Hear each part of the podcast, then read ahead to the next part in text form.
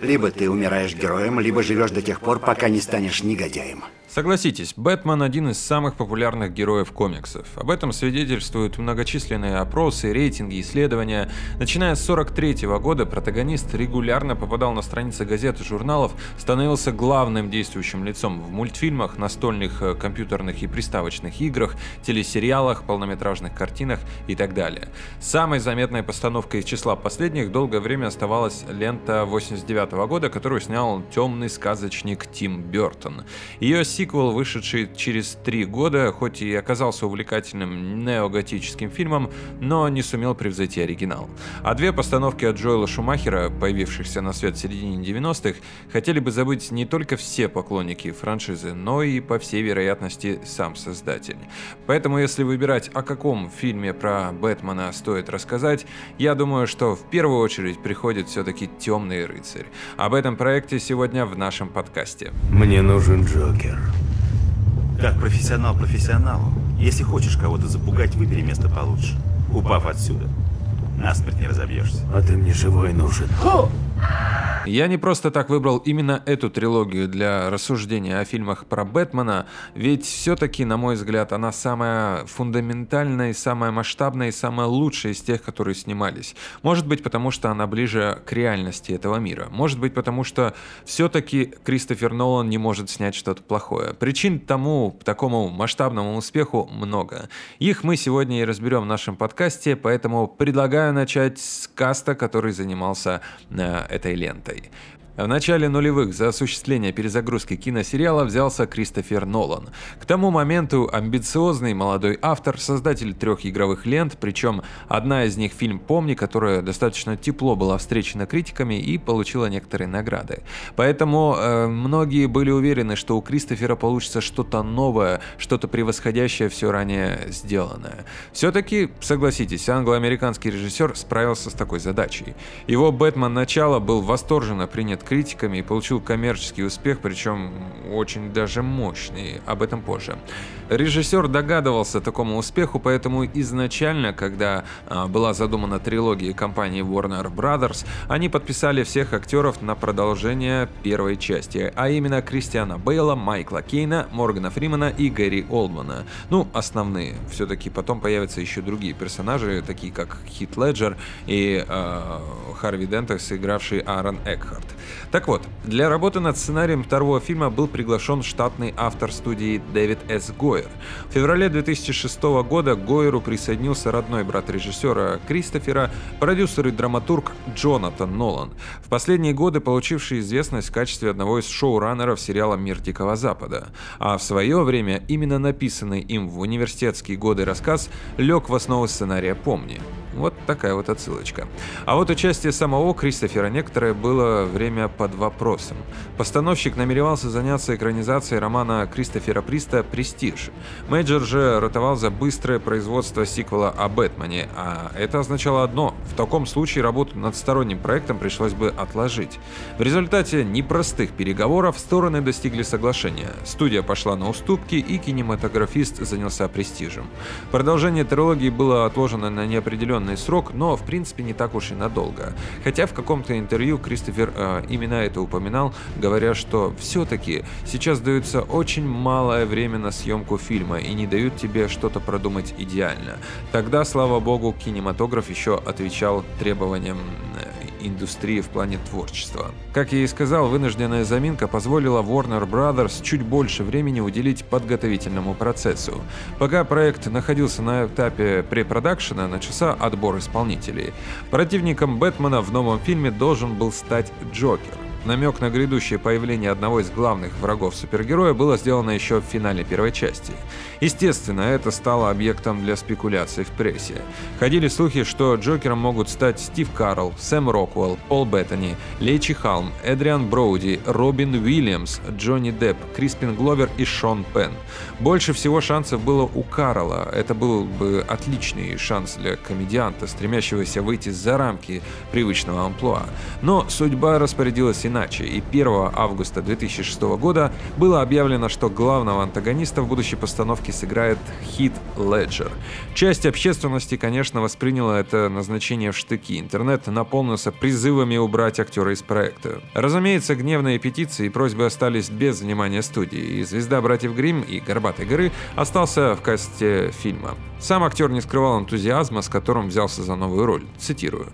Очевидно, мой Джокер не будет похож на Джокера Николсона. Новый образ станет более темным и сложным. За основу, например, мы берем стиль заводного апельсина. Но утверждение Леджера стало не единственным поводом для недовольства фанатов. Кэти Холмс не смогла принять участие в сиквеле, и в роли подруги мистера Уэйна Рэйчел ее сменила Мэгги Джилленхол. Это не слишком обрадовало публику, давно не удивляющуюся заменам актеров в дешевых мыльных операх, но не привыкшую никак к таким перетрубациям в дорогостоящих голливудских проектах. В сентябре 2006 года на одной из встреч с поклонниками Кристофер Нолан подтвердил, что в новой картине также появится Харви Дент. Ну, вы знаете, да, кто это окружной прокурор Готэм-Сити. Роль отошла Аарону Экхарту, но одним из основных кандидатов долгое время числился Мэтт Деймон. В том же месяце было озвучено официальное название ленты «Темный рыцарь». Впервые в истории кинофраншизы в названии фильма отсутствовало имя заглавного героя. Зачем ты хочешь убить меня? Я, я не хочу убивать тебя. Что я без тебя буду делать? Снова обворовывать мафию? Нет, нет, ты, ты дополняешь меня. Ты тварь, убивающая за деньги. Не говори, как все, ты не такой. Хотя и хочешь им быть. Для них ты просто псих. Как я.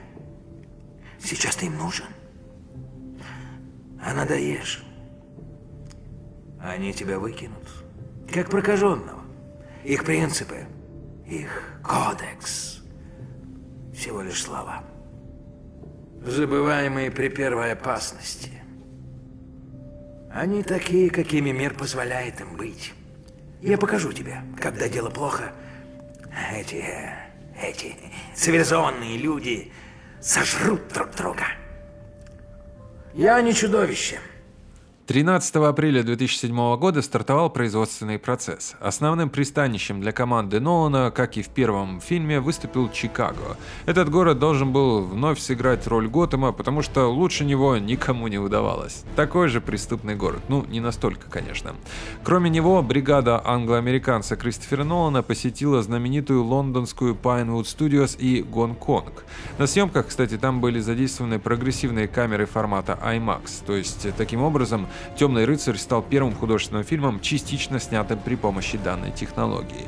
Ну и, конечно, съемки проходили в этих трех местах. Работали все и все не покладая рук, в том числе и дизайнеры. Специально для сиквела, например, костюм Бэтмена был модернизирован. Теперь Кристиан Бейл, в отличие от своих предшественников, мог свободно поворачивать голову. Этот момент, кстати, особо обыгрывается в самом фильме. А Хит Леджер, готовясь к ответственной роли, на целый месяц уединился в номере отеля. Чтобы войти в образ, помимо картины Стэнли Кубрика, актер вдохновлялся басистом британской панк-рок группы Sex Pistols Сидом Вишесом. Незадолго до выхода фильма на экраны пришли печальные известия. Умер Хит Леджер. 22 января 2008 года артист был найден мертвым в своей квартире на Манхэттене. Экспертиза выявила, что смерть наступила в результате случайной комбинации безопасных в отдельности, но ядовитых в смешанном виде выписанных актеру лекарств. Это, а также трагическая гибель во время съемок картины каскадера Конвея Уиклифа омрачила предпремьерные дни. Однако, невзирая на все злосчастья, «Темный рыцарь» ждал успех как в бокс-офисе, а все-таки лента собрала тогда более 1 миллиарда долларов в общем мировом прокате, став на время даже самым кассовым кинокомиксом в истории, так и у критиков. Акулы пера не жалели восторженных эпитетов, называя «Темного рыцаря», цитирую, увлекательной трагедией, сложной незабываемой картиной, захватывающей сагой о преступном мире, самой совершенной и зрелищной работой Нолана и более глубокой постановкой, чем любой голливудский фильм, основанный на комиксах. Но были у постановки и отрицательные рецензии. Ругающие ленты эксперты сходились во мнении, что озвучка Бэтмена, ну, то есть когда Уэйн надевает свой костюм, он же использует специальное оборудование для изменения голоса. Так вот, она могла бы быть намного четче, не слышно, мол. Также в негативном ключе чаще всего отмечали слабую хореографию постановочных рукопашных сражений, ну и, конечно, мегаломанский поиск Нолана многозначительности и философичности. Но все же похвалы было намного больше. Ребут сверхпопулярнейшего героя не только посрамил критиков, утверждавших, что новая инкарнация Брюса Уэйна непременно потерпит неудачу, но и установил новую планку для экранизации комиксов. Фильм вдохнул жизнь в заплесневевший образ Джокера, поразил технической совершенностью, а также стал свежей интерпретацией мифов в кино.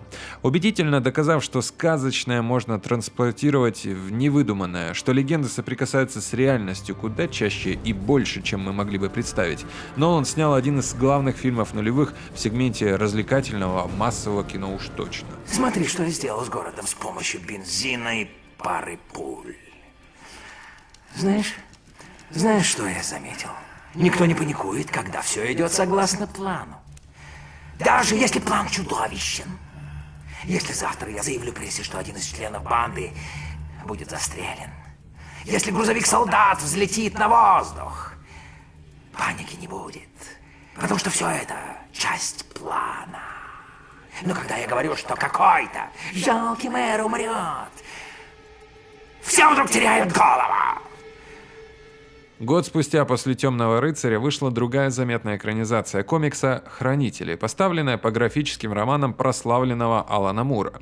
Проекты разрабатывались практически параллельно, поэтому нельзя не усмотреть в этом определенные тенденции. Она четко прослеживалась и в будущем. Так даже во вроде бы легковесных «Стражах Галактики» или замкнутой в микромире «Черной Пантере» можно отыскать глубинный смысл.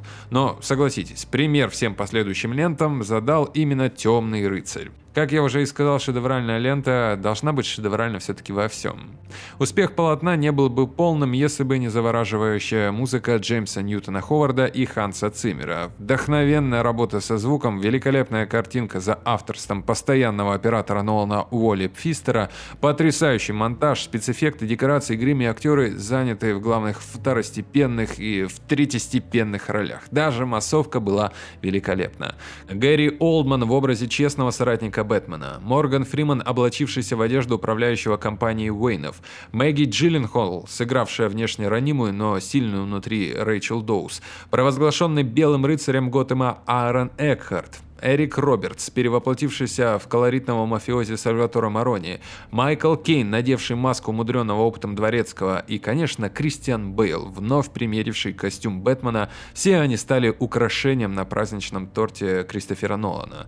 Но настоящей вишенкой оказался Хит Леджер и его одиозный Джокер. Самозабвенная, ярчайшая игра артиста – один из наиболее притягательных плюсов «Темного рыцаря». Его отыгрыши, импровизации, заготовки стали визитной карточкой фильма. Наверняка без персоны австралийца триумф блокбастера был бы не таким оглушительным. Конечно, скоропостижная кончина актера мифологизировала как самого Леджера, так и Темного рыцаря.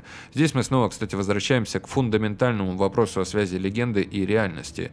Но даже если абстрагироваться от этого, нельзя не признать заслугу лицедей в том, что произведение Нолана удалось на славу, что конфликт Бэтмена и Джокера вышел таким ярким, таким запоминающимся и напряженным, что едва его можно повторить. Подобно доктору Джекилу и мистеру Хайду, сооружая грандиозные планы и продумывая все новые ходы, искренне желая погибели друг друга, эта пара обречена на бесконечную борьбу. Первородное, присущее не только кинематографу, но и нашей жизни противостояние никогда не окончится. Оно будет длиться до тех пор, пока существует сама жизнь, пока существует человечество. А это означает, что схватка добра со злом будет опять и опять вдохновлять писателей, художников, режиссеров и поэтов, танцоров и актеров, скульпторов и фотографов на создание впечатляющих, всеобъемлющих и заставляющих рассуждать о природе вечного произведений искусства, таких как художественная лента Кристофера Нолана «Темный рыцарь». Сегодня кратко и очень даже лаконично и интересно вы узнали историю создания фильма «Темный рыцарь». Я лично советую не просто послушать подкаст, а пересмотреть э, все-таки этот фильм, потому что, как ни крути, даже смотря его на 105 раз, ты увидишь в нем что-то новое и что-то мотивирующее на то, кем должен быть человек. Спасибо за внимание, меня зовут Глеб Новоселов, услышимся в следующих подкастах. Пока. Что ты хотел доказать? Что все в глубине души так же уродливы, как и ты? Ты один. Ни на кого нельзя положиться. Все приходится делать самому. Ну ничего, я подготовился. В забавном мире мы живем, правда? Может быть, ты знаешь, откуда у меня эти шрамы? Нет, но я знаю, откуда эти.